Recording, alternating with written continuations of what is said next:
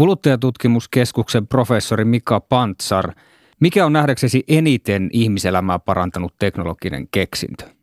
No en mä tiedä, onko se eniten, mutta yksi semmoinen niin ehkä näkymättömämpiä iloja meille on se, että 1800-luvun loppupuolella kehittyi kylmäsäilytysketju ja jääkaappi on sitten sen kylmäsäilytysketjun viimeinen piste. Ilman jääkaappia elämä olisi aika tylsää, ruoka olisi etikassa säilyttyä tai jossain savustettua, eli jääkaappi on mun valintani. Kirjailija Hannu Raittila on puolestaan kehunut sisävessan poikkeuksellisuutta. Hänen mukaansa yhtä paljon ihmiselämää helpottavaa keksintöä ei tule miljoonaa vuoteen tai laitetaan saman tien kolme miljoonaa, Raittila kirjoittaa. Joka tapauksessa sisävessa ja jääkaappi on toki tuoneet enemmän edistystä ihmiselämään kuin esimerkiksi se älypuhelimen Notifly-sovellus, joka ilmoittaa siitä, jos sepalus on jäänyt auki. Maailma on mennyt parempaan suuntaan edellisen 200 vuoden aikana, mutta huominen on huonompi. On huonompi. huonompi. Yle Puheen huominen on huonompi ohjelmassa käsitellään yhteiskunnallista edistystä ja sen tulevaisuutta. Tänään puhumme yhdestä edistyksen keskeisestä voimasta, teknologiasta. Minä olen Pekka Vahvonen ja Vieraana on tällä kertaa siis Helsingin yliopiston kuluttajatutkimuskeskuksen professori Mika Pantsar. Tervetuloa. Kiitos. Niin, kerropa nyt alkuun, olet tosiaan kuluttajatutkimuskeskuksen professori ja teknologian tutkija. Miten päädyit tutkimaan teknologiaa? No siinä vaiheessa, kun mä tein tätä kulutustutkimusta, niin jossain vaiheessa kiinnostuin elintarvikkeiden kulutuksesta ja ruoan kulutuksesta ja sitten – käytiin läpi mainonta, erilaista mainontaa ja yllättäen niin kuin huomattiin, että kaikista mielenkiintoisempia melkein niin kuin mainonnan kohteita on ollut tämmöinen kaksintaistelu, voin ja margariinin välinen kaksintaistelu ja, ja, ja se oli ni, nimenomaan niin, että margariini haluttiin kertoa tämmöinen tuottaa tämmöinen, se, se on uusi voi, se on, se on halvempaa kuin voi ja, ja silloin se kysymys on siitä, että se margariini yksinkertaisesti korvas voin ja silloin tuli mieleen, että onko olemassa semmoista ja keksintöä, jotain semmoisia uutuuksia, jotka tulee aidosti niin kuin uutena ihmisten elämään. Joku sellainen, jota tarvetta ei ole olemassakaan. Ja sen seurauksena mä sitten rupesin ensiksi tutkin miesten teknologioita, autoja ja tietokoneita ja puhelimia. Ja sitten myöhemmin tutkin myös niin sanottuja naisten teknologioita, pesukoneita, jääkaappeja ja muita tämmöisiä. Mitä sinä tällä hetkellä pääasiallisesti tutkit? No ehkä se voisi sanoa tiivistetysti datataloutta siitä, miten datasta on tullut kauppatavaraa, miten meistä kerätään kaikenlaista tietoa meidän tietämättömän tieteen ja, ja, ja kuinka sitten suuret amerikkalaiset firmat jalostaa sen tuotteeksi ja myy mainontaa ja muuta tämmöistä. Eli datatalous on mun tämänhetkinen tutkimusaihe. Täällä Suomen Yleisradio ja huominen on huonompi ohjelma.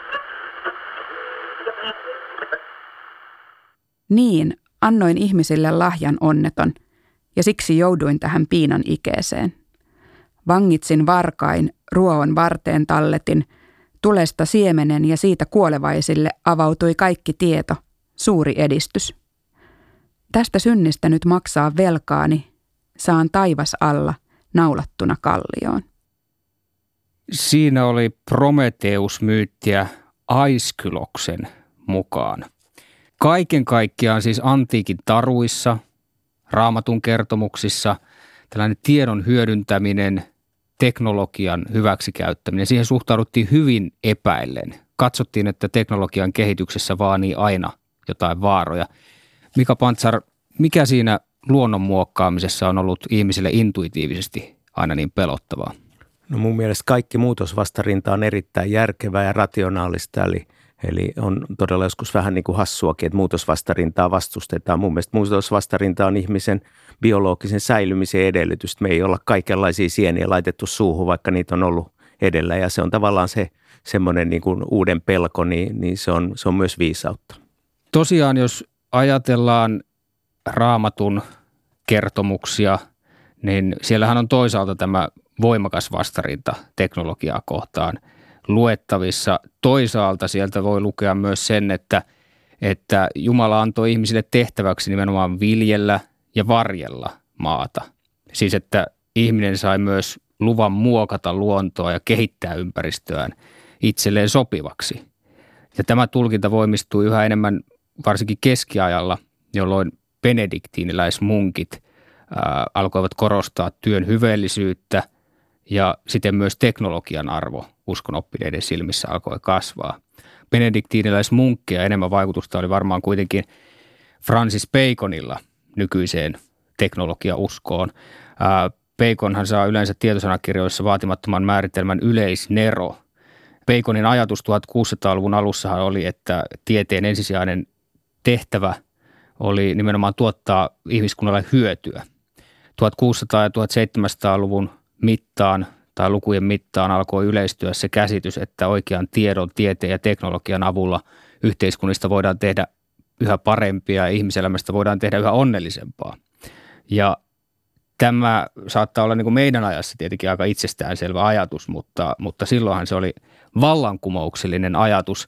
Ää, miten suuri siunaus, Mika Pantsar, tämä sinun mielestä on, on ihmiskunnalle ollut?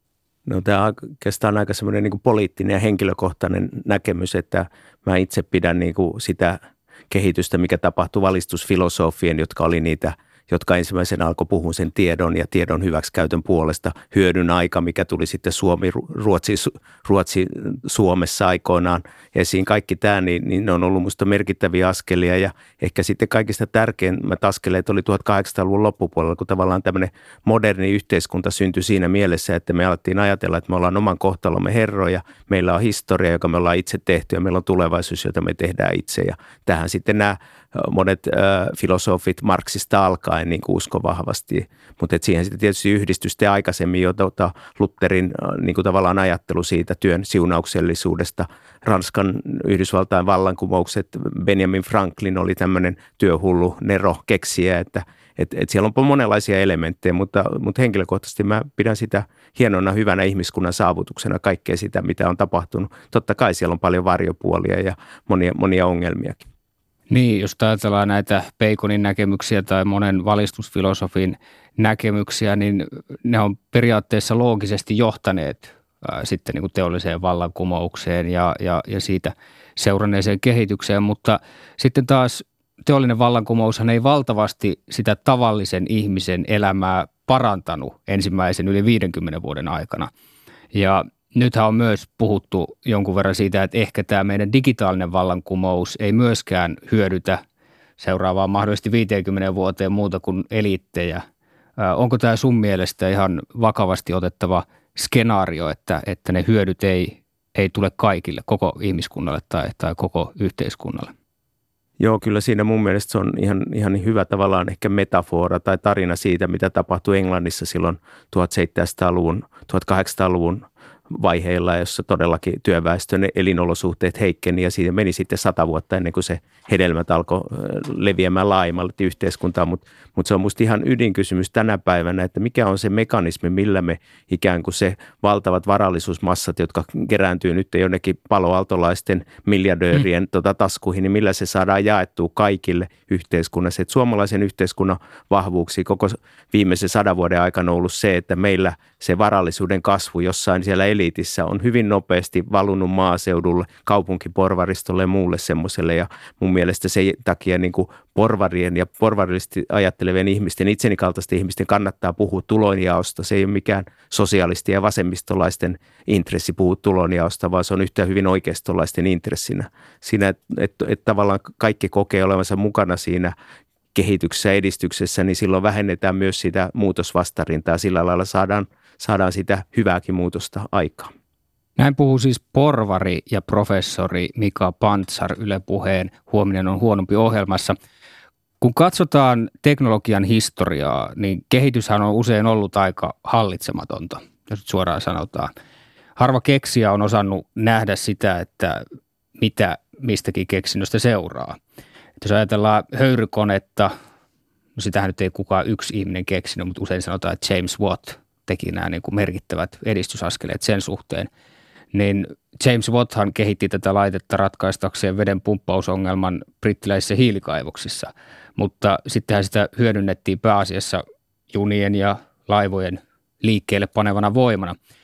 No tämä on sinänsä ihan positiivinen ennakoimaton seuraus, mutta sitten löytyy tietenkin paljon negatiivisiakin. Sumerilaisessa sivilisaatiossa noin 5000 vuotta sitten kehitettiin vallankumouksellinen peltojen kastelujärjestelmä, keinotekoinen kastelujärjestelmä. Ja sehän tietenkin alu, aluksi johti sivilisaation kukoistukseen, mutta sitten taas pitkällä tähtäimellä se johti suolan kertymiseen pellolle ja tuhos hyvin suurelta osin koko sivilisaation ja, ja sen takia meillä on Etelä-Irakissa nyt autiomaat. Uskotko, että nyt tässä ajassa me jotenkin ollaan parempia arvioimaan, että, että minkälaisia seurauksia, minkälaisia vaikutuksia uusilla teknologioilla, esimerkiksi nyt tekoälyllä tai nanoteknologialla on? Ollaanko me tultu jotenkin viisaammiksi tässä ajan mittaan? En mä missään tapauksessa usko, että, että olisi viisaampia tai että me tunnistettaisiin ne ei-aiotut seuraamukset, että, että tota, se on ihan selvää, että meillä on paljon samanlaisia harhoja kuin Thomas Edisonilla oli, kun hän, hän keksi sähkövalon ja, ja levysoittimen ja muuta. Että hän, hän ei niin tavallaan tunnistanut sitä muutosta, missä se Yhdysvallat oli siinä vaiheessa 1800-luvun loppupuolella, kun hän teki levysoittimen, jossa niin tärkeintä oli se, että äänen laatu on täydellinen, mutta sillä ei ollut mitään väliä, kuka siellä laulaa. Ja sitten kilpailija tota, keksi sen, mitä me tänä päivänä tunnetaan levysoittimena, jossa, jossa soitettiin Milanon La Scala-operan Enrico Carusoa ja, ja niin kuin omalla nimellä sitten esiinnyttiin, niin, niin se kokonaan se Edisonin maailmankuva ei ollut tämmöinen. Se oli hyvin teknologisesti orientoitunut ja meillä on varmasti tekoälyyn tällä hetkellä aivan järkyttävän tämmöinen niin kuin teknologinen harha siinä, että me ei tunnisteta sitä, mitä se ihmisten arjessa voi merkitä ja sitä ei ymmärtänyt Edison ja sitä ei ymmärretä tänä päivänäkään. Joskus Conan O'Brienin ohjelman sketsissä oli siis tällainen, että Thomas Alva Edison kehitti aluksi hehkulampun, jotta se pystyy lukemaan pornoa pimeässä. Sitten se kehitti levysoittimen, josta se pystyi kuuntelemaan pornoa. Sitten tuli mielenkiintoisempaa. Ja mikä se nyt olikaan? Siis, kolmas oli tämä, miksi sitä nyt sanotaan, tällainen vähän niin kuin television esiaste, jonka tämän sketsin mukaan Thomas Alva Edison kehitti sen takia, että se piti pystyä niin kuin näkemään pornoa. Filmi, filmi ja kamera ja tavallaan elokuvateknologia, niin Edisonhan kehitti, mutta tota Edison ei kyllä katsonut pornoa, hän, hän ei ainakaan julkisesti tunnustanut sitä, hän, hän, hänen niin kuin rahansa meni siinä, kun teki, alkoi tekemään elokuvia, jossa kuvataan raamatun tarinoita ja samaan aikaan sitten muut Hollywoodissa alettiin tekemään elokuvia, jossa on, on pornoa, on seksiä, on väkivaltaa ja Edison ei ymmärtänyt sitä suurten joukkojen kaikki sitä toisenlaisia motivaatioita, että epäilen, että tämä sketsi ei pidä paikkaansa. No niin, fakta tarkistettu ja se on siis virheellistä tietoa, mutta sitten jos pysytään hetki vielä tässä niin kuin pornon ja teknologian kehityksen yhteisevoluutiossa, niin eikö se ole kuitenkin totta, että kun puhutaan 70-80-luvusta, niin videot kun oli kilpailevat nämä JVC-järjestelmä ja Sonin järjestelmä, eli, eli VHS ja Beta, niin tässä kilpailussa ratkaiseva oli se, että JVCn VHS, JVC oli valmis levittämään pornoa. Ja sitten taas Beta ei ollut valmis levittämään pornoa näillä, likaista pornoa näillä tota, omilla kaseteillaan. Mä en tiedä ihan tätä yksityiskohtia. Beettahan oli teknisesti parempi ja sitä en, en, ole, en, ole, en ole törmännyt tähän pornoselitykseen, vaikka on, on tätä JVCn ja – ja näiden beta tota, noin keskustelu käynyt läpi, mutta tota, olihan niin kuin internetin alkuvaihe, niin olihan se pornohan sitä selitti, että se oli niin kuin helppo tapa jakaa ja muuta tämmöistä. Ja, ja kyllä se teknologiahistoriassa on ilman muuta semmoinen jopa äh, tuommoisten kellojen varhaisvaihe 1600-1700-luvulla, niin sinne kellon tota, piilot, piilotettiin sinne taustalle pornokuvia, että, että se on yllättävän monella teknologialla ollut. Mutta se just siitä kuvaa sitä, että se teknologia niin kuin alkuvaiheessa usein se on se leikki, intohimo, joku tämmöinen niin kuumat tunteet on niitä, jotka sen niin kuin tavallaan synnyttää, niin kuin auto. Eihän sillä autolla ollut oikein käyttöä, kun ei ollut teitä sitäkään oikeastaan, niin, niin, mutta sitten hiljalleen kun se leviää, niin sitten sinne syntyy sitä hyötykäyttöä ja sen takia ei ole hirveän varhaisessa vaiheessa ei kannata sanoa, että joku on huuhaata, koska se tarve ikään kuin syntyy vasta käytön, käytön myötä, ajan myötä.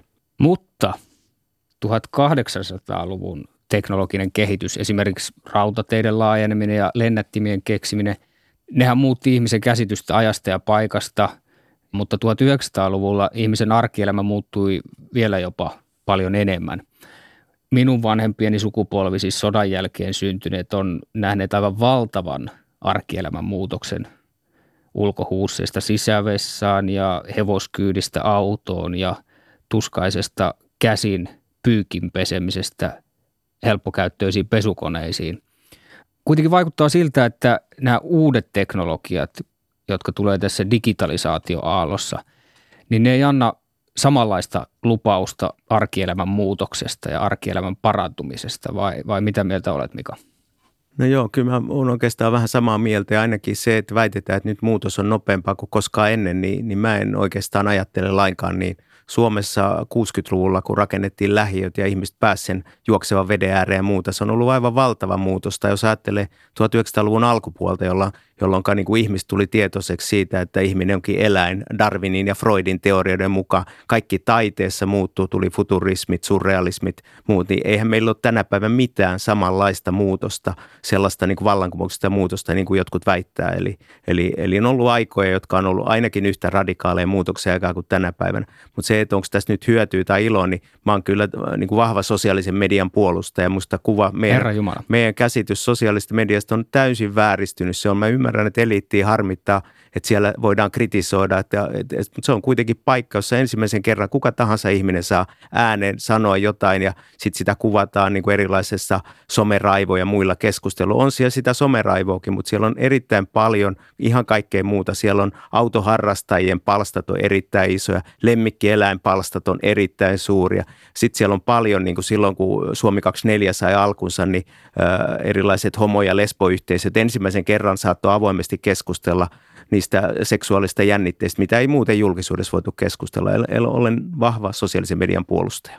Mutta eikö sosiaalinen media myös ole tuonut aika paljon huonoja asioita demokratian näkökulmasta? Meillä on valeuutisia, meillä on aikaisempaa suurempaa polarisaatiota, kun omissa kaikukammioissa huudetaan.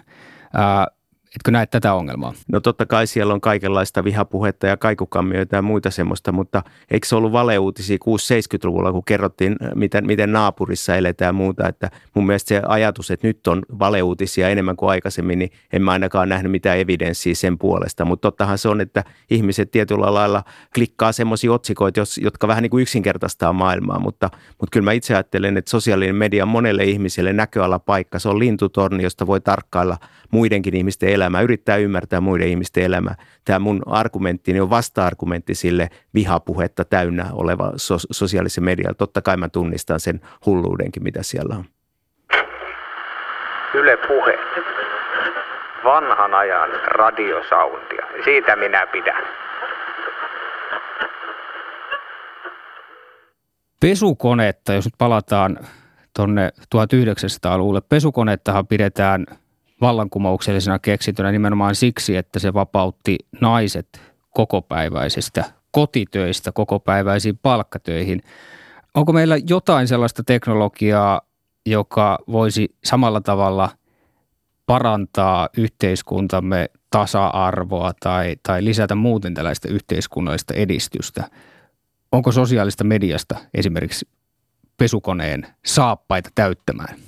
No pesukone oli todella radikaali keksintö. Se on monella lailla radikaali keksintö. Se, se, se, sitä mä en kiistä, mutta, mutta jos ajattelee niin sosiaalista mediaa, että moni ihminen esimerkiksi kun joutuu työelämän ulkopuolelle, jää eläkkeelle tai muuta, niin joutuu ulos erilaisista sosiaalista ympäristöistä. Että Facebookissa on käynyt niin, että siellä on paljon eläkkeelle siirtyneitä ihmisiä, jotka edelleenkin on kiinni jossain yhteiskunnassa. Silloin kun Nokia alkoi luhistua ja romahtaa, niin Nokia sisälle syntyi Facebook-sivut, jossa ne ihmiset, jotka oli joutunut toisistaan erilleen, niin pystyy edelleenkin pitää siitä yhteyksiä. Ja kyllä mä ajattelen, että sosiaalinen media on tietynlainen äh, nykyajan demokratian muoto. Siinä on tietysti pahoipuoli, jotkut saa liikaa ääntä ja jotkut liian vähän, mutta, mutta kyllä mä pidän, että semmoinen niin keskustelu on ylipäätänsä yhteiskunnallisen niin kuin tärkein tuotannon tekijä.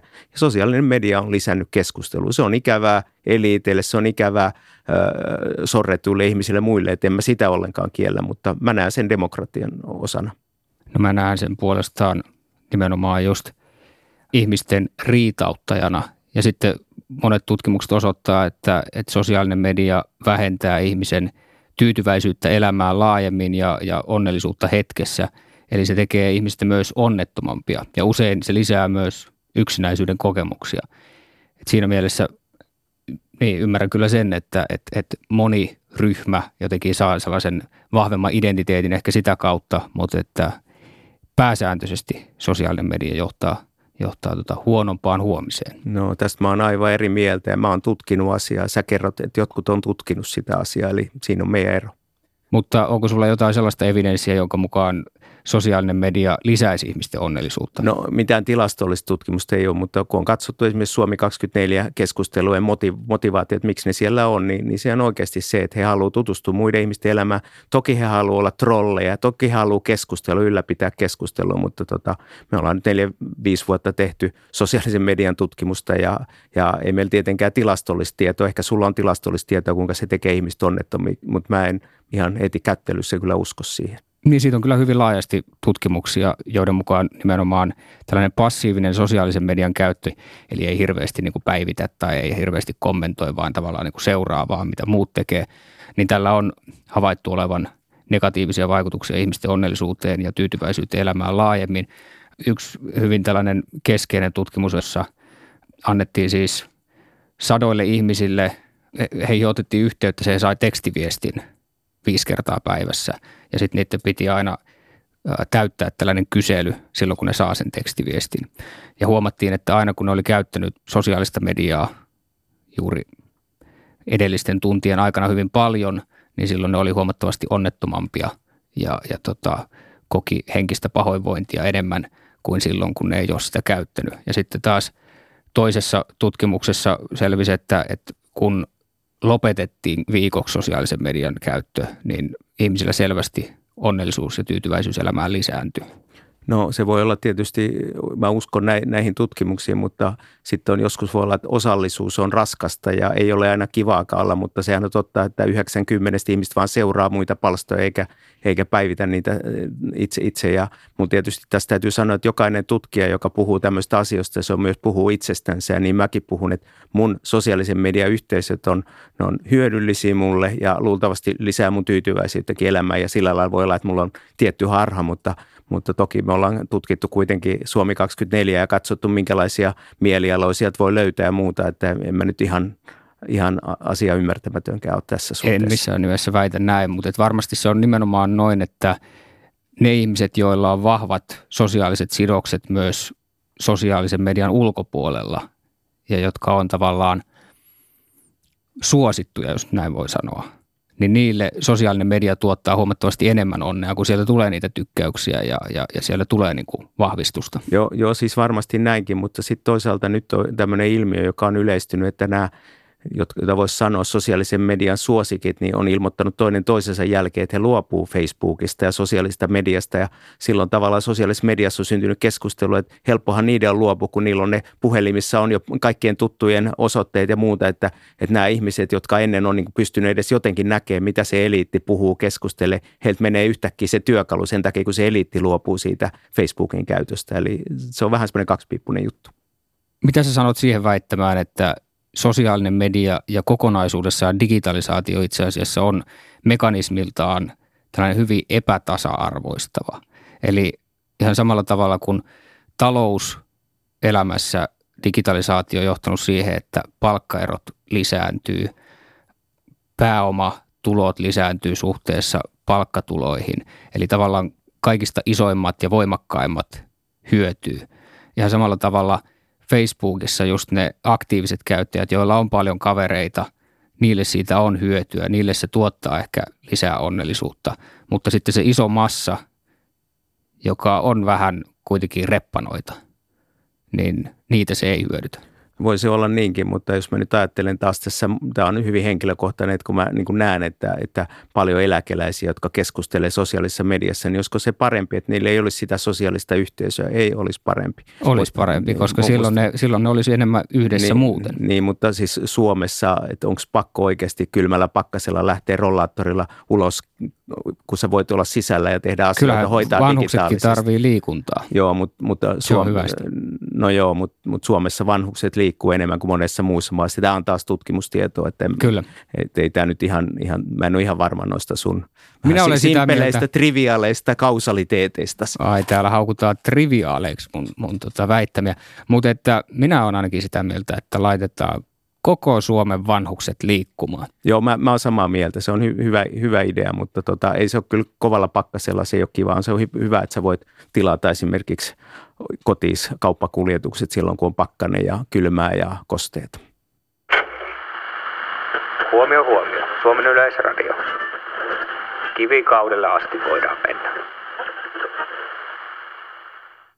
Minä vain pikkuisen vetäisen käynnistysnarusta, painan tai käännän nappulaa tai vipua, ja sitten minä vain istun, ja paukkuva, rätkättävä ja uriseva kone vie.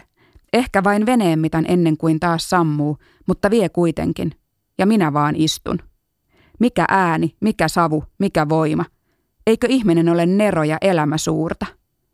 Minun ei tarvitse käyttää käsivarsiani, reisiäni, selkääni, ei koko tuota vastenmielistä ruhoa, jonka luonto kaikkine alkeellisine lihas- ja jänne sekasotkuineen on minulle hylättäväksi antanut. Tämä sitaatti on Pentti Linkolan kirjasta Johdatus 1990-luvun ajatteluun. Oletko Mika Pantsar lukenut Linkolaa? En ole lukenut, mutta voin sanoa melkein boikotoivani häntä tietoisesti. Miksi? Ihmisvihasta. Musta se on niin kuin lehtihaastattelussa, niin heijastuu sellainen ihmisviha, jota voi kutsua fasismiksi. En halua lukea häntä sen enempää. Minulla on lieviä Pentti Linkola sympatioita ja minä nielaisen tuon. Ja sanon, että insinöörin maailmankuvaanhan kuuluu se, että kaikki pitäisi tehdä ihmisille mahdollisimman helpoksi, eikö näin? Teollisen vallankumouksen aikaan konehan korvasi ihmiskehon toimintoja. Se pitkällä tähtäimellä jokseenkin johti siihen, että ihmistä tuli raihnaisia ja, ja ylipainoisia. Mika Pantsar, nyt kun digitaalisessa vallankumouksessa on kyse siitä, että ihmismielen toimintoja korvataan koneella, niin eikö ole vaarana, että meidän aivot vähän raihnaistuu, että meidän ajattelua ajetaan alas? No ensinnäkään koneet ei ole tehnyt ihmistä raihnasia. Suomalaiset on tänä päivänä paremmassa kunnossa kuin koskaan ennen, että en mä näe tätä koneiden heikennystä. Ja sitten toisekseen, niin musta se on Paremmassa vä- kunnossa kuin metsästäjäkeräilijä aikana. Ehdottomasti, ehdottomasti. Tuota. Elää onko paljon onko sulla dataa kivikaudelta? No, no ei mun kivikaudelta, mutta jos ajattelee 1900-lukua, niin, niin pelkästään se – se ei se, ole no, no okei, hyvä. Joo, mennään, mennään sinne kivikauteen. Sehän on Voltaire aikoinaan sanoi, että ihminen teki tyhmästi, kun laskeutui tuolta puusta pois, kun silloin tehtiin kahdeksan tuntia viikossa töitä. Et voi olla, että silloin oltiin paremmassa kunnossa, oli mukavampaa elämää, kun leikittiin päivät pitkät, mutta, mutta 1900-luvulla niin kyllähän se, se niin kuin, esimerkiksi työn keventyminen, niin sen seurauksena ihmisillä ei ole erilaisia liikunta- perusteisia vammoja ja muita, että me, me ollaan ihan hirveän paljon paremmassa kunnossa ja se on, se on semmoinen kummallinen myytti, että, että meillä on jotenkin oli ennen miehet rautaa. Ne oli esimerkiksi 30-luvulla kaikki lehdet oli täynnä juttuja siitä, että nuoret pojat on niin huonokuntoisia, että ne ei jaksa sotia. Ja sitten syötettiin niille kaikenlaisia litkuja, jossa on jotain energiaa ja rautaa ja muuta. Ja musta toi, toi niin tarina siitä, että ennen ihmiset oli parempi kuntoisia. Mutta tähän aivokysymykseen, niin musta niin se, se on ihan väärä metafora ajatella, että meillä on joku tekoäly, että se olisi ihmisen kaltainen. Musta meidän pitää ajatella, että se on joku, ehkä olisi hyvä puhua ihan, se on mekaaninen, se on algoritmi, se on joku kone, joka mekaanisesti ratkaisee jotain ongelmia ja muita. Että, ja, ja jos me ajatellaan, että se on niin kuin ihmisen kaltainen, niin kuin Japanissa robotithan näyttää ihmisiltä, niin kylläpä se rajaa aika lailla liikaa sitä, mihin sitä tietotekniikkaa esimerkiksi kehitetään. Että 1900-luvun alkupuolella oli suuri oivallus, että lentokoneen ei pidä näyttää linnulta. Ja nyt mun mielestä tekoäly pitäisi kehittää sen suuntaan, että sen ei pidä näyttää edes ihmisen älyltä. Ja, ja tarinat siitä, että se kone joskus ohittaa älykkyydellä ihmisen, niin ne on suorastaan koomisia. Ainakin tämän päivän näkökulmassa me ollaan todella kaukana siitä, että kone olisi samalla lailla yleisälykäs kuin ihminen. Me ei tarvitse mennä sinne asti, jos me puhutaan tästä ihmisen kognitiivisten kykyjen rappeutumisesta. Siitähän on hyvin paljon tutkimustietoa. Minä en ole tutkinut, mutta Suomessa esimerkiksi Mona Moisala Helsingin yliopistosta on tutkinut tätä, että miten meidän keskittymiskyky kyseenalaistuu, kun me häslätään vähän joka kanavassa. Muisti kyseenalaistuu, kun me voidaan tarkistaa asiat hyvin helposti ja nopeasti – Etkö sä näe tätä ongelmaksi? Joo, silloin Francis Bacon taisi sanoa, että, että kompassi sammutti tähdet, että ihmisiltä meni tähdistä niin kuin suunnistamisen kyky. Ja varmasti semmoisia joitain osaamisia häviää ja, ja kyllä mä itsekin tunnistan sen, että meidän elämä on niin kuin täynnä erilaisia häiriöitä ja, ja luulen, että sen seurauksena me niin kuin halutaankin etsiä semmoista keskeyttymätöntä keskittymisen tiloja, että siitä tulee palkitseva asia, että voi haastaa itsensä golfkentällä neljäksi tunniksi tai jotain muuta haastavaa tai jonkun musiikin, vaativan musiikin ymmärtäminen vaatii sitä, että sun täytyy ensiksi harjaantua, oppia, ymmärtää ja keskittyä. Eli, eli siitä keskittymisestä tulee semmoinen niin arvokas asia ja, ja usein niin kuin tämmöinen teknologian kehityksessä siinä on aina niitä vastavoimia. että me ei oikein tunnisteta vaan tänä päivänä niitä vastavoimia. Että et joku niin kuin digitaalisista pelien vastapaino on, että meille tullut lautapelit, jota ihmiset haluaa pelata tai – olisi kiva, jos rahautomaattiyhdistys tai veikkaus tekisi edelleenkin pajatsoja, niitä, niitä semmoisia mekaanisia pajatsoja eikä sähköllä toimivia pajatsoja. Eli, eli näin vastavoimien tunnistaminen, niin, niin se, on, se on mun mielestä tärkeä asia. Ja tästä itse asiassa juuri ilmestynyt kirja, jossa tota, noin kuvattu tämmöistä eri puolille maailmaa ihmisten vastastrategioita digitaalisuudesta. Siinä on Oskar Korkman yhtenä kirjoittajana. Mitä kaikkia vastastrategioita tässä kirjassa kuvataan? No, no, no silloin, jos, jos näyttää, että elämä täyttyy erilaisilla digitaalisilla laitteilla, niin ihmiset sitten rakentaa esimerkiksi pitkiä päivällisiä ja muita, jossa, jossa se ei digitaalisuus näy mitenkään. Eli tämän tyyppisiä. Ja sillä lailla minusta se ajatus, että ihmiset olisi jotenkin puolustuskyvyttömiä kaiken tämän suhteen on vähän hassu.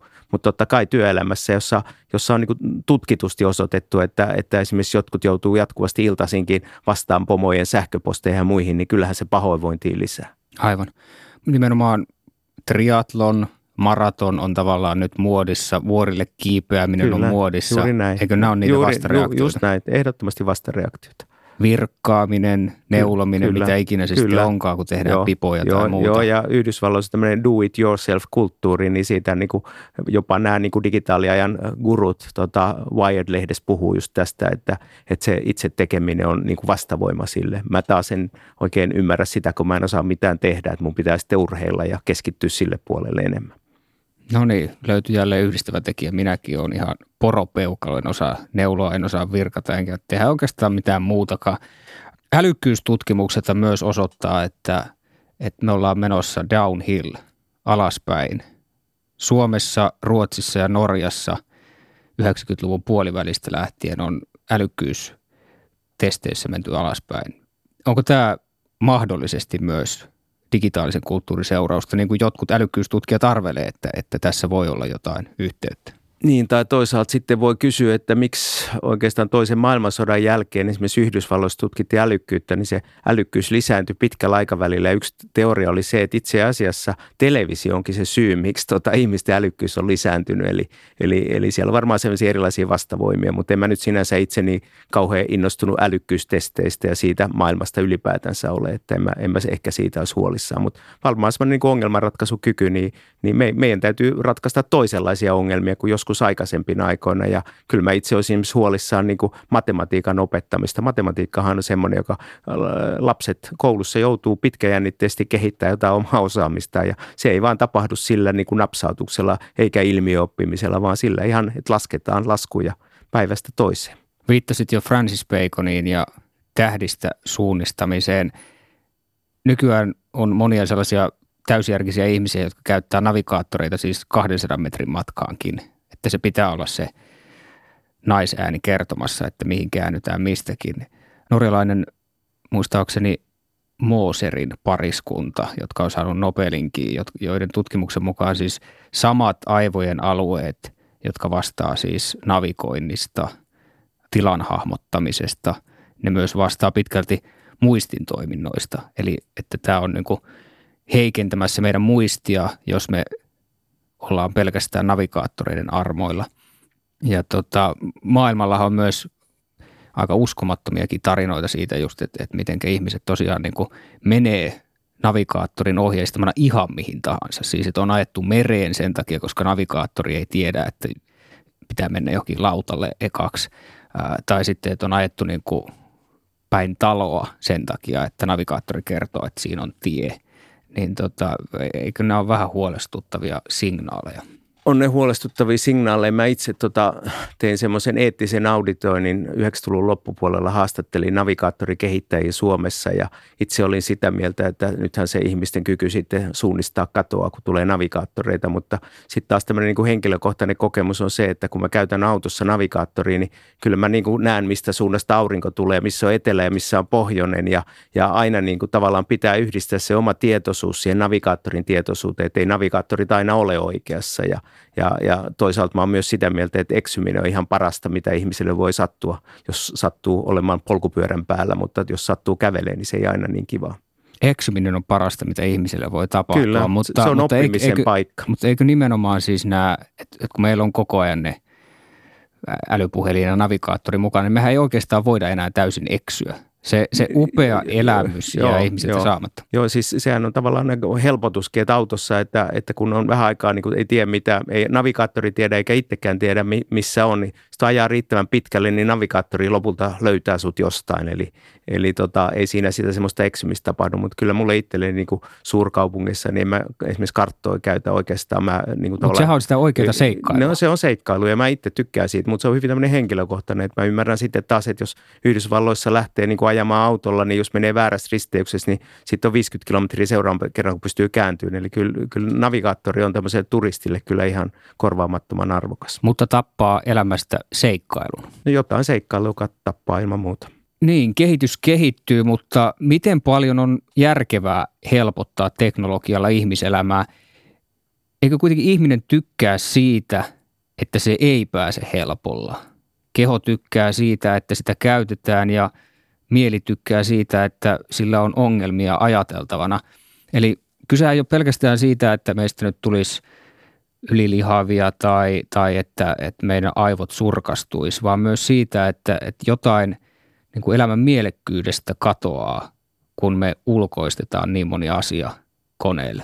Joo, siis ilman muuta merkityksellisyys ja mielekkyys niin vaatii usein tiettyjä haasteita ja siinä, että ja kyllähän niin onnellisuustutkimus kertoo sen, että ihmiselle se, että kokee oppivansa, niin se on yksi niin kuin arvokkaimpia asioita, mitä voi tapahtua. Mutta sitten toisaalta niin, niin meillä teknologiaa kyllä kehitetään aika paljon sen niin kuin oletukselle, että ihmiset näkisi vaivaa, että esimerkiksi tämmöinen kuin MyData-liike, jossa, jossa niin kuin ajatellaan, että jokainen ihminen hallitsisi omaa dataansa, mihin se data jaetaan ja antaisi lupia erilaisille toimijoille toimittaa eteenpäin sitä, niin siinä kyllä liioitellaan sitä ihmisten halua niin kuin tämä digitaalitaloudessa olla, olla aktiivinen ja, ja tsekata koko ajan, että minkälaisia salaus sopimuksia olet tehnyt Google ja Facebookin kanssa. Että kyllä, kyllä varmaan semmoinen niin kulutustutkimus, yksi semmoisia suuria tuloksia on se, että ihmiset haluaa kuitenkin vaivattomuutta elämässä, mutta sitten on niitä niin vastapainoja sitä, missä sä haluat nähdä vaivaa ja silloin just joku liikunta tai käsityöt ja muu voi olla sitä merkityksellistä elämää, mutta yhtä lailla se on lasten kasvatus, että sehän on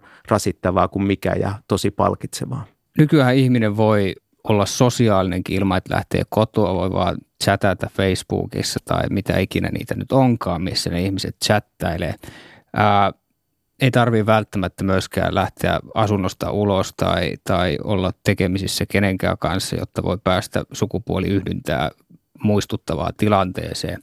Mutta pohjimmiltaan me kuitenkin halutaan jutella ihmisten kanssa kasvotusten ja pohjimmiltaan me halutaan kuitenkin harjoittaa sukupuoliyhdyntää kasvotusten.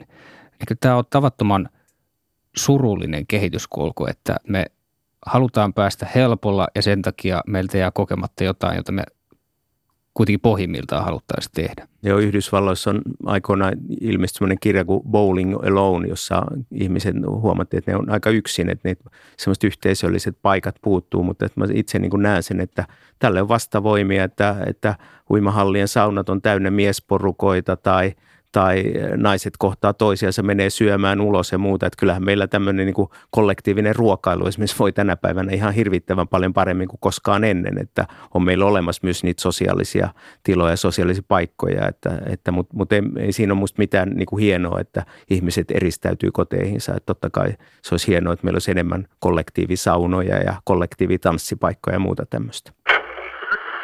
Yle puhe. Huominen on huonompi. Minä olen mieluummin klassinen kuin moderni.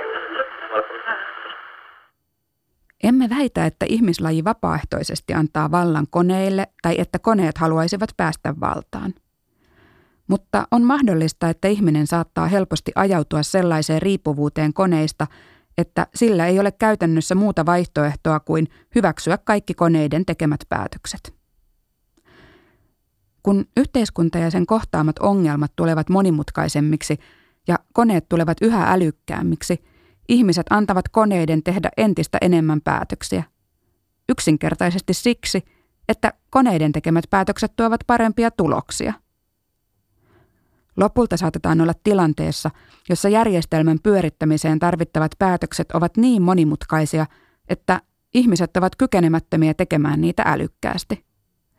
Tässä vaiheessa koneet ovat käytännössä ottaneet vallan.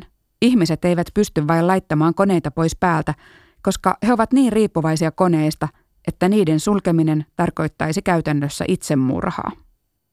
Kuluttajatutkimuskeskuksen professori Mika Pantsar, mitä mieltä olit sitaatista?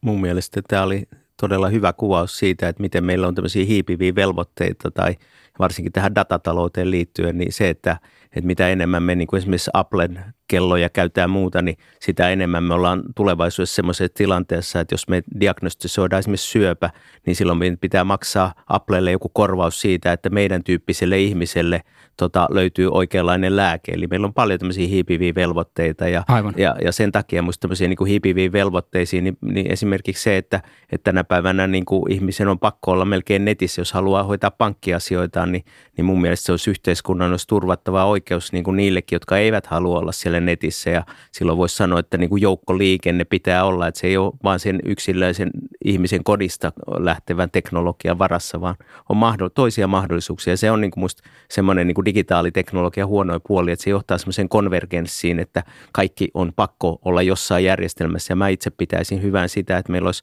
vaihtoehtoisia tapoja. Ihmiset voi toimia omalla tavallaan ja se on sitä diversiteettiä, kulttuurista diversiteettiä, Mutta jota onko meillä aina, niin, tarvitsee. onko tässä digitalisaatio huumassa aina mahdollista toimia omalla tavalla? aika vaikea on, jos ajattelee just pankkiasioita ja muita semmoista, niin kyllähän se on niin kuin tavallaan ollut ja se on ihan tietoisesti luotu semmoinen järjestelmä. Siis se on tietyllä tavalla tehokas. Meidän olisi ihan mahdoton palata aikaan ennen tietokoneita esimerkiksi pankkiasioiden hoitamista. Semmoista niin kuin maailmaa ei enää ole olemassa.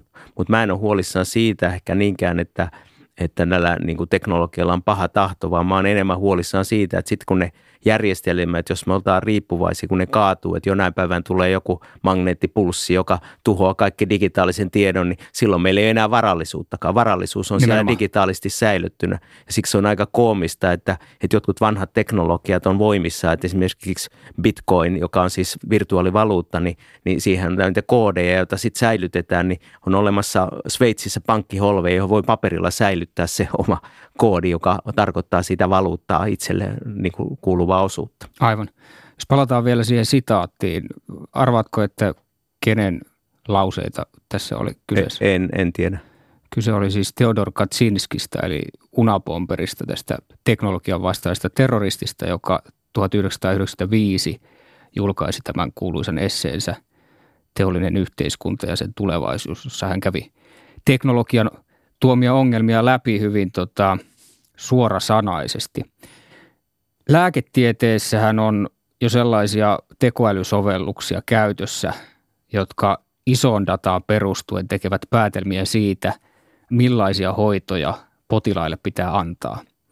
Näissä on usein vain se ongelma, että ihmislääkärit eivät tiedä, miksi tämä tekoälysovellus suosittelee tiettyjä hoitoja. Tekoäly siis vaan orakkelin lailla ilmoittaa, että näin tulee toimia ilman, että ymmärretään, että miten koneet on päätelmiin päätyneet. Pitäisikö meidän luottaa tällaisiin järjestelmiin, jos ne on oikeasti meitä fiksumpia? Niin siis tämä suuri sankaritarinahan on ollut IBM Watson, joka on ollut tämmöinen tohtori, jolla on syötetty kaikki maailman tieteellinen tieto ja taisi olla viime vuonna, kun antoi sitten väärän diagnoosi jostain syöpätapauksesta, että, että, että totta kai siellä on sitä virhemahdollisuuksia. Kaikkiin tämmöisiin niin kuin tekoälyjärjestelmiin, kun on algoritmeja, niin ne on siellä ketjuuntuneita erilaisia if-then lauseita, eli, eli tämmöisiä ehdollisia lauseita ja ja on aivan mahdoton tietää, että mistä jotkut ikään kuin lopputulemat tulee sieltä ja, ja se, on, se on se tekoälyn hankaluus, että se on niin kuin musta laatikko, sieltä tulee jotain ja uskalletaanko me luottaa ja joku lääketiede on semmoinen alue, jossa, jossa oikeasti on riskejä, mutta toki niin kuin lääkäreilläkin on niitä harhoja. Että tota. Mutta tämä ajatus, että meillä on joku meitä älykkäämpi entiteetti, joku tekoälysovellus, joka tosiaan orakkelilailla ilmoittaa, että miten meidän pitää tehdä, vaikka me ei itse ymmärretä, että miksi se päätyi tähän tulemaan. Niin eikö tämä jollain lailla poista meiltä moraalista vastuutakin myös, että ja, ja, ja se, se on nimenomaan argumentti sitä vastaan, että meidän ei pitäisi käyttää tällaisia sovelluksia joiden logiikkaa me ei itse ymmärretä. Me, meillä on yhteiskunnat täynnä kaikkia sovellutuksia, joiden logiikkaa me ei ymmärretä. Että siis se on niin kuin aika, aika paha tilanne. Ja se niin kuin ongelmahan on se, että se – Teko, Eli ollaan toisin sanoen siinä me, todellisuudessa, me jota siinä, Unabomber tuossa kuvasi. Tietyllä tavalla me ollaan siinä, että me ei tiedetä, mitä varten esimerkiksi joku luottopäätös tapahtuu. Sitä on usein aika vaikea edes jäljittää, että sieltä voidaan niin päätellä jotain. Ja tulevaisuudessa meillä on vielä enemmän näitä tilanteita, jossa, jossa me ikään kuin luotetaan johonkin sellaiseen. Mä en, mä en ehkä kutsuisi älyksi, vaan mä kutsuisin, että se on algoritmi tavallaan. Se on niin mekaaninen laskentapohja, jonka jokaista askelta ei pysty ymmärtämään. Sinä olet puolestaan sanonut, että yksi pelottavimmista ajatuksista on ajatus älykodista, jossa kodin älykkäät järjestelmät tietävät ihmisten lähes kaikki tarpeet ja, ja hallitsee sinun elinympäristöä täysin.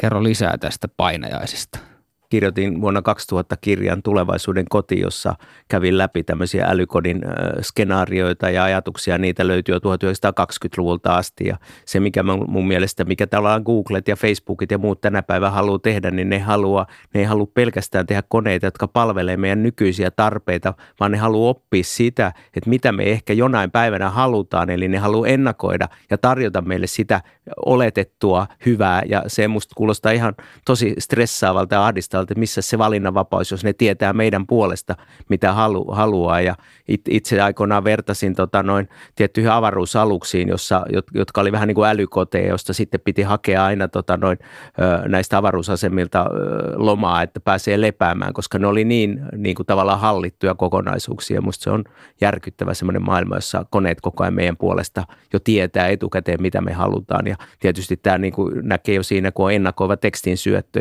joku tykkää siitä, toinen ei tykkää. Musta se on sietämätöntä. Mä vihaan sitä. Mutta jos ajatellaan jälleen sitä sosiaalista mediaa, niin siellähän meistä kerätään ja valtavasti tietoa, niin kuin kaikki, jotka on pitänyt televisiota auki viimeisen kolmen vuoden aikana tietää.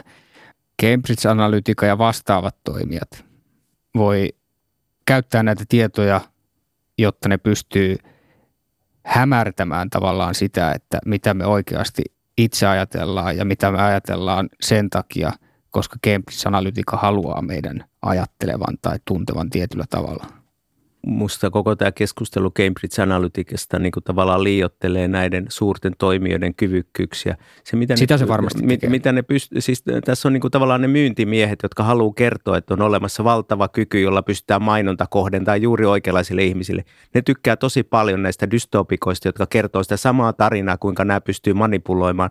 Et, et sosiaalista mediaa... Mä, Mut, mä, mutta mun pointti on se, että et eikö okay, tämä kuitenkin hämärrä, hämärrä jo, sitä, niin kuin, että mit, mitä ihminen jo, oikeasti okay, haluaa. Ja häm, mitä... häm, hämärtää ja siis se, missä mä luulen, että ne, ne on niin kuin aika hyvin itse asiassa semmoisen tunnedynamiikan niin kuin tunnistamiseen. Pystyy niin kuin tunteita tunnistaa ja näkee sitä, mutta sitten – mennään jo paljon mutkikampia asioita, jos kuvitellaan, että, että on olemassa joku semmoinen yksikäsitteinen persoonallisuustyyppi tai jotain muuta. Se on hirveän kiista-alaisia asioita jo psykologeille, että mä en usko siihen ja varsinkaan mä en usko ei siihen. Ei tietenkään ihmi- Joo, ihmisyys niin, tyhjene niin, niin, niin, ei se tyhj... viiteen, viiteen suureen niin, persoonallisuustyyppiin, niin, niin, se on nämä, selvä. Nämä on, nämä on niin semmoisia, että tässä liiotellaan nyt sitä näiden analytiikkafirmojen kyvykkyyksiä just sen takia, että dystopikot ja sitten myyntimiehet yhdessä tätä tarinaa kertoo. Musta ne on ihan koomisia ne tarinat, mutta onhan totta, että joku Google esimerkiksi etsii mallia tai pelifirmat etsii mallia Las Vegasista, jossa tiedetään, miten ihmisillä luodaan addiktioita, miten tunteita manipuloidaan ja muuta tämmöistä.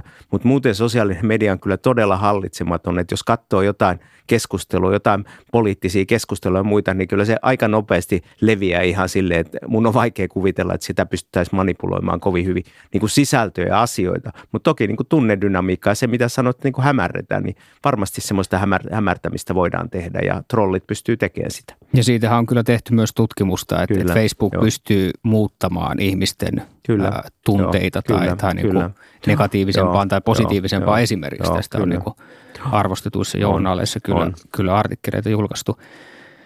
Teknologian edistys on mahdollistanut sen, että, että ihmisen valta suhteessa luontoon tai suhteessa toisiin ihmisiin lisääntyy.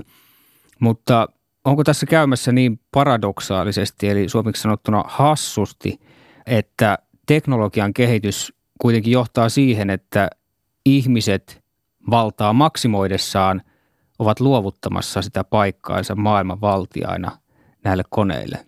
Niin tämä on mielenkiintoinen. Oikeastaan sitten niin kuin modernin ajan se suuri utopia oli, että vallataan luonto ja otetaan luonto haltuun. Ja se on jo niin kuin 150 vuotta sitten niin kuin alkanut tavallaan liike, joka, johon sitten niin kuin varsinkin toisen maailmansodan jälkeen oli valtava usko, että ihminen on kromosomikone, jota voidaan niin kuin koneen tavalla manipuloida. Oli ajatus, että kaupunkitulevaisuut voidaan hallita matemaattisilla malleilla. Oli ajatus, että ilmastoa voidaan hallita. Että 50-luvulla oli valtava tämmöinen usko siihen hallitsemiseen. Ja tänä päivänkin tähän digitalisaatioon jo monilla näyttää olevan usko siihen, että voidaan hallita, mutta silloin kun uskotaan, tehdään jotain niin kuin hallittavia tekoja tai aletaan hallitsemaan, niin tuotetaan uusia hallitsemattomuuksia. Mutta ne, ne hallitsemattomuudet, meidän niin kuin tämän päivän niin kuin kyvyt nähdä, mitä se on se, mikä on sitä hallitsematonta, on niin kuin aika vaikea nähdä. Toki niin kuin ilmastonmuutos nyt on hyvä esimerkki siitä, että ei nämä nyt ole mennyt ihan putkeen nämä ajatukset sen modernin yhteiskunnan ö, luonnon valtaamista ja hallinnasta. Niin ja tuskin joku Henry Ford tai Carl Benz osasi ennakoida, että, että mitä heidän innovaatioistaan seuraa just. Että, että ei, ei missään tapauksessa ja ben, Benzillähän oli se huoli, että kun autojen niin kuin kysyntä lopulta sit kuolentuu siihen, että maailmassa on riittävästi osaavia autonkuljettajia, että, että se on todella hyvin rajallinen se Benzinkin näkemys. Aivan. Mutta jos puhutaan tästä tekoälyn uhkasta – Stephen Hawking on esimerkiksi sanonut, että, että tekoäly voi olla pahinta, mitä ihmiskunnan historiassa on tapahtunut, jos emme osata kontrolloida sen siihen liittyviä vaaroja. Sitten kun on kysytty tekoälytutkijoilta, esimerkiksi Oxfordin yliopistolla on tällainen kysely, joka julkaistiin neljä vuotta sitten. Sen mukaan valtaosa tekoälytutkijoista on sitä mieltä, että tämän vuosisadan aikana ihmisen tasoinen tekoäly pystytään tekemään, pystytään kehittämään. Ja kolmasosa näistä tutkijoista oli sitä mieltä, että tämän ihmistä älykkäämmän tekoälyn puolestaan sen seuraukset olisi ihmisille negatiivisia tai erittäin negatiivisia. Eikö me olla kuitenkin tekemässä aika hölmöä juttua, kun me lähdetään tällaisilla tota, asioilla leikkimään? Mun mielestä on erittäin hyvä, että on tämmöisiä kritiikin ääniä ja dystopikkoja, jotka sitten usein näiden myyntimiesten kanssa integroituu kertoon tämmöisiä tarinoita, jota, jotka mun mielestä ei ole uskottavia niin kuin tämän päivän näkökulmasta. Meillä on niin pitkä matka taas tekoälytutkijoiden mukaan tähän yleisälyyn sellaiseen, joka, joka yleensä vaikka pelkästään se, että kulkisi kamera meidän otsalla, joka, joka dokumentoisi kaikkea jotenkin ymmärrettävässä muodossa. Mutta mut edelleen, edelleen mut, valtaosa, mut, valtaosa jo, tekoälytutkijoista jo. on sitä mieltä, että tämän vuosisadan aikana se koittaa. Aikamoisia edistysaskeleita on. on tapahtunut kuitenkin nyt tässä viimeisen 15 vuoden aikana. Ja sitten tietysti se, se alue, missä varmaan niin kuin tekoälyn tulee kehittyä, jos aiotaan päästä ihmisen tasolle, on niin kuin – kausaaliteetin ymmärtäminen. Daniel Pöhlä on tällainen tota, tekoälyn yksi keskeisistä kehittäjistä tota, ja Pöhlä myös sanoo, että et, et sikäli kun ä, kone oppii syy-seuraussuhteita, niin sitten koneelle myös voi, voi tota, tulla käsitys kontrafaktuaaleista. Koneelle voi myös sitä kautta, kun se ymmärtää, että joku todellisuus on ehkä jopa parempi kuin toinen, niin sillä voi tulla niin kuin pikkuhiljaa myös tällainen käsitys omista intresseistä. Ää, ja sitä kautta niin kuin ollaan jo aika lähellä myös vapaata tahtoa. Ja sellaista niin kuin hienojakasta tietoisuuttahan koneen ei tarvitse saada, jotta se voi niin kuin saada paljon tuhoa aikaa. Ja itse asiassa siihen ei tarvita mitään muuta kuin se, että, että se suorittaa tyhmästi kaikkea vaan, mitä ihminen käskee, mutta tulkitsee ehkä niitä ohjeita vähän eri tavalla. Eli, eli myös tällainen tyhmä tekoäly tietysti voi saada hyvin paljon tuhoa aikaa, mutta sitten tällainen tekoäly, joka jollain lailla niin kuin näkee, että tietyt todellisuuden tilat on toivottavampia kuin toiset, niin se voi vielä saada tietysti niin kuin enemmän ja hallitsemattomammin niin kuin pahaa aikaa. Joo, kyllä mä, mä hyväksyn sen, että se saa pahaa aikaa, mutta mä en hyväksy, että sillä on pahaa tahtoa.